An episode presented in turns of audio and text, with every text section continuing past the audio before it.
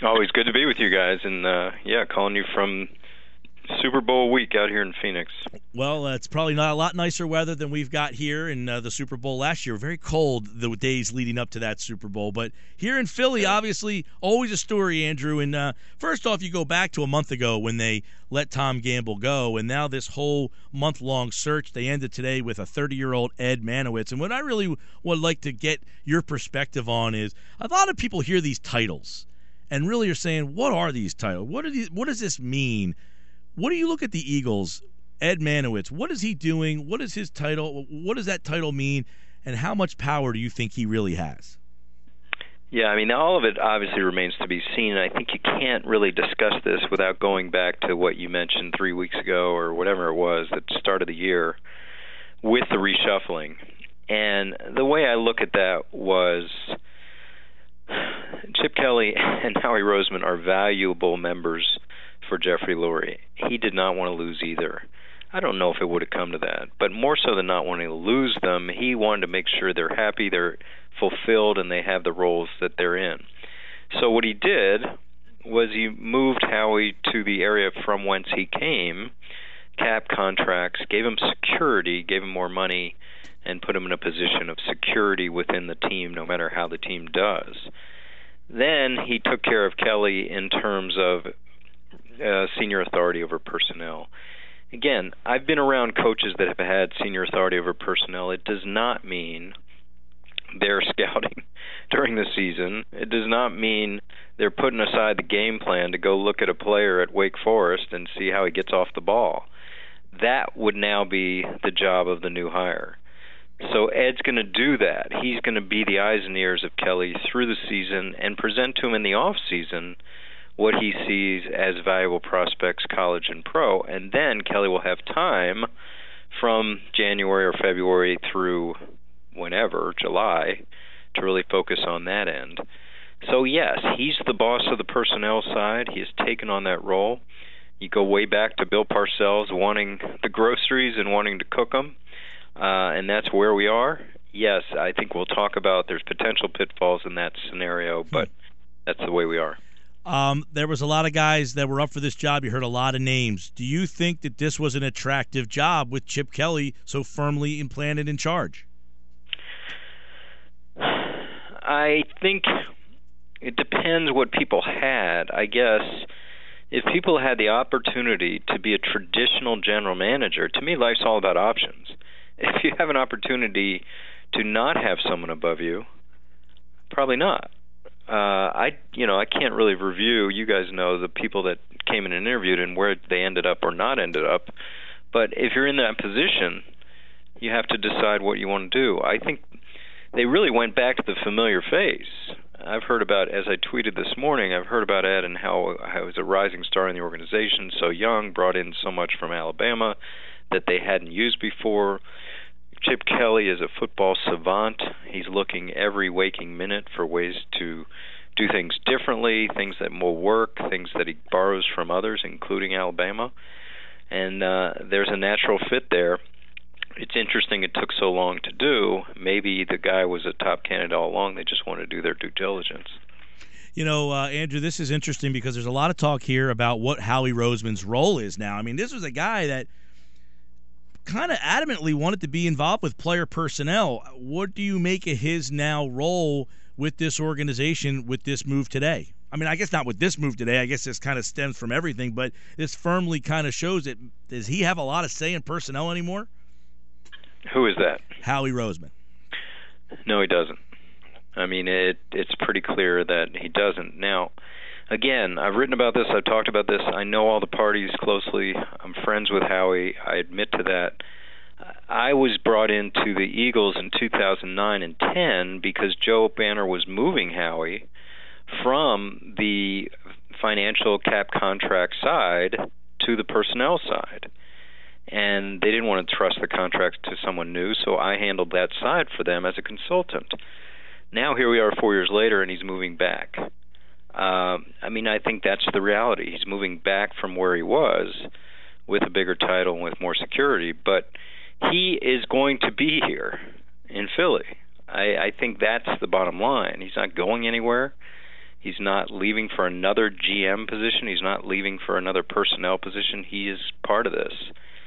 And I think sometimes we look at this and say, well, Chip and Chip and Howie didn't get along.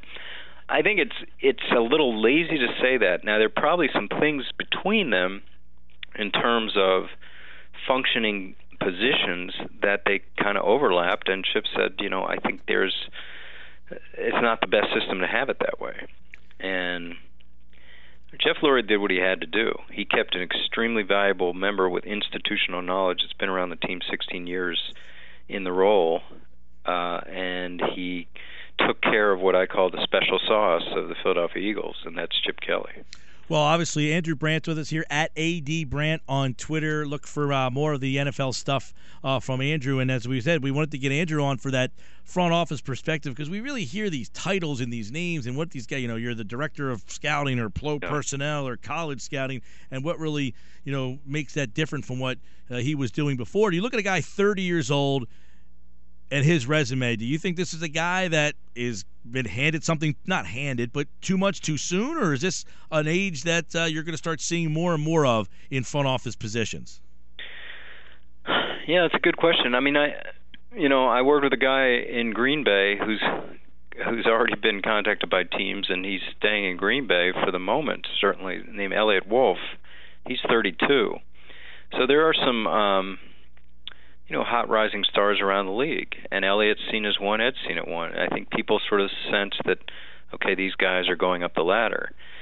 In terms of too much too soon, we just have to see. I mean, again, I go back to Howie. I don't think anyone can make the argument that he's done a bad job. You look at some of these some of these people brought in, uh, whether it's Fletcher Cox or Mychal Kendricks or some of the draft choices this year, or Connor Barwin or Darren Sproles, Malcolm Jenkins. I mean, these are good signings. Um, so I think it's just maybe a difference of structure and how Chip wants to handle it. And um, there will be times. I mean, I think this is the thing we all have to think about: the times where you've got to go to Howie. I mean, in terms of getting contracts done and structuring and putting guys, fitting them into the cap and structuring short-term, long-term deals. So to to think that these people are going to be operating in two sides of the building and never meeting, I think it's not going to happen. Yeah, and I mean, I guess it's got to be a little bit odd. And there's already some reports, Andrew, of you know agents don't know who they're supposed to call. Do you talk to Chip? Do you call to Howie? I mean, I guess Ed will now be that guy, but I guess that could have been a little confusing for the last month. Well, again, I think Ed's the guy to talk to in terms of how you want to, you know, how, how much you like the guy, and you want to if you got a free agent, if you got a, a draft pick you want to talk about and his workout and all that, but how is the one signing him? So, yeah, I mean, it's got to work itself out. You're right. You, you, here's a question that I've kind of been asking throughout this process in terms of the job Howie did – do you think that Chip had a lot of personnel power to begin with, and Howie was kind of like, "Hey, Chip," you know, because there's some reports that you know Chip wanted to draft Jordan Matthews a little earlier, and that Howie kind of intervened and said, "Well, you can get him a little later." My question really becomes like, all right, the Eagles get Cody Parkey. That's a trade that you know. Does Chip Kelly pull that trade off? Is he savvy enough putting game plans together and saying, "Hmm, let me call Indianapolis and look for that kicker," or is that a move that probably Howie would have done? I think so. I mean, I think that's Howie and Ryan Grigson's relationship. And as I remarked at that time, I'm like, all right, they got two guys. They're each side's going to cut, and might as well take a flyer.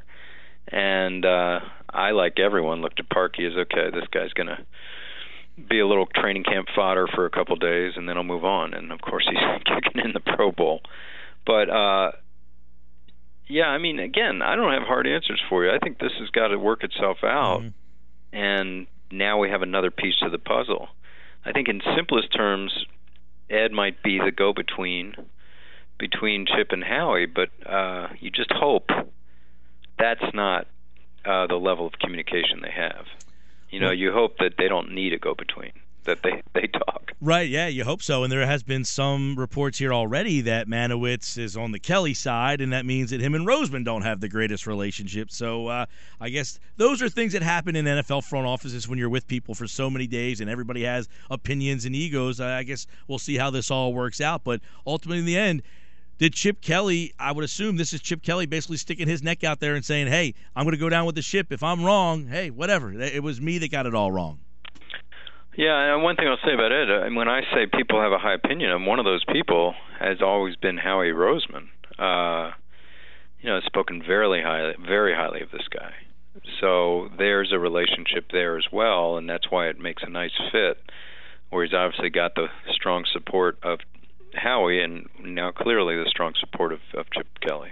Uh, Andrew Brandt at AD Brandt, the uh, Monday morning quarterback. Uh, check him out all over the place. And of course, with the Super Bowl coming up, make sure you follow him on Twitter at AD Brandt for more on the NFL. All this great insight here with the Eagles obviously making that move finally today. Ed Marynowitz, 30 years old. Think about what you were doing at 30. This guy's the second guy in command now of a front office in the NFL. Pretty cool. Andrew, great uh, insight. We appreciate it as always, pal. All right, guys, you take care.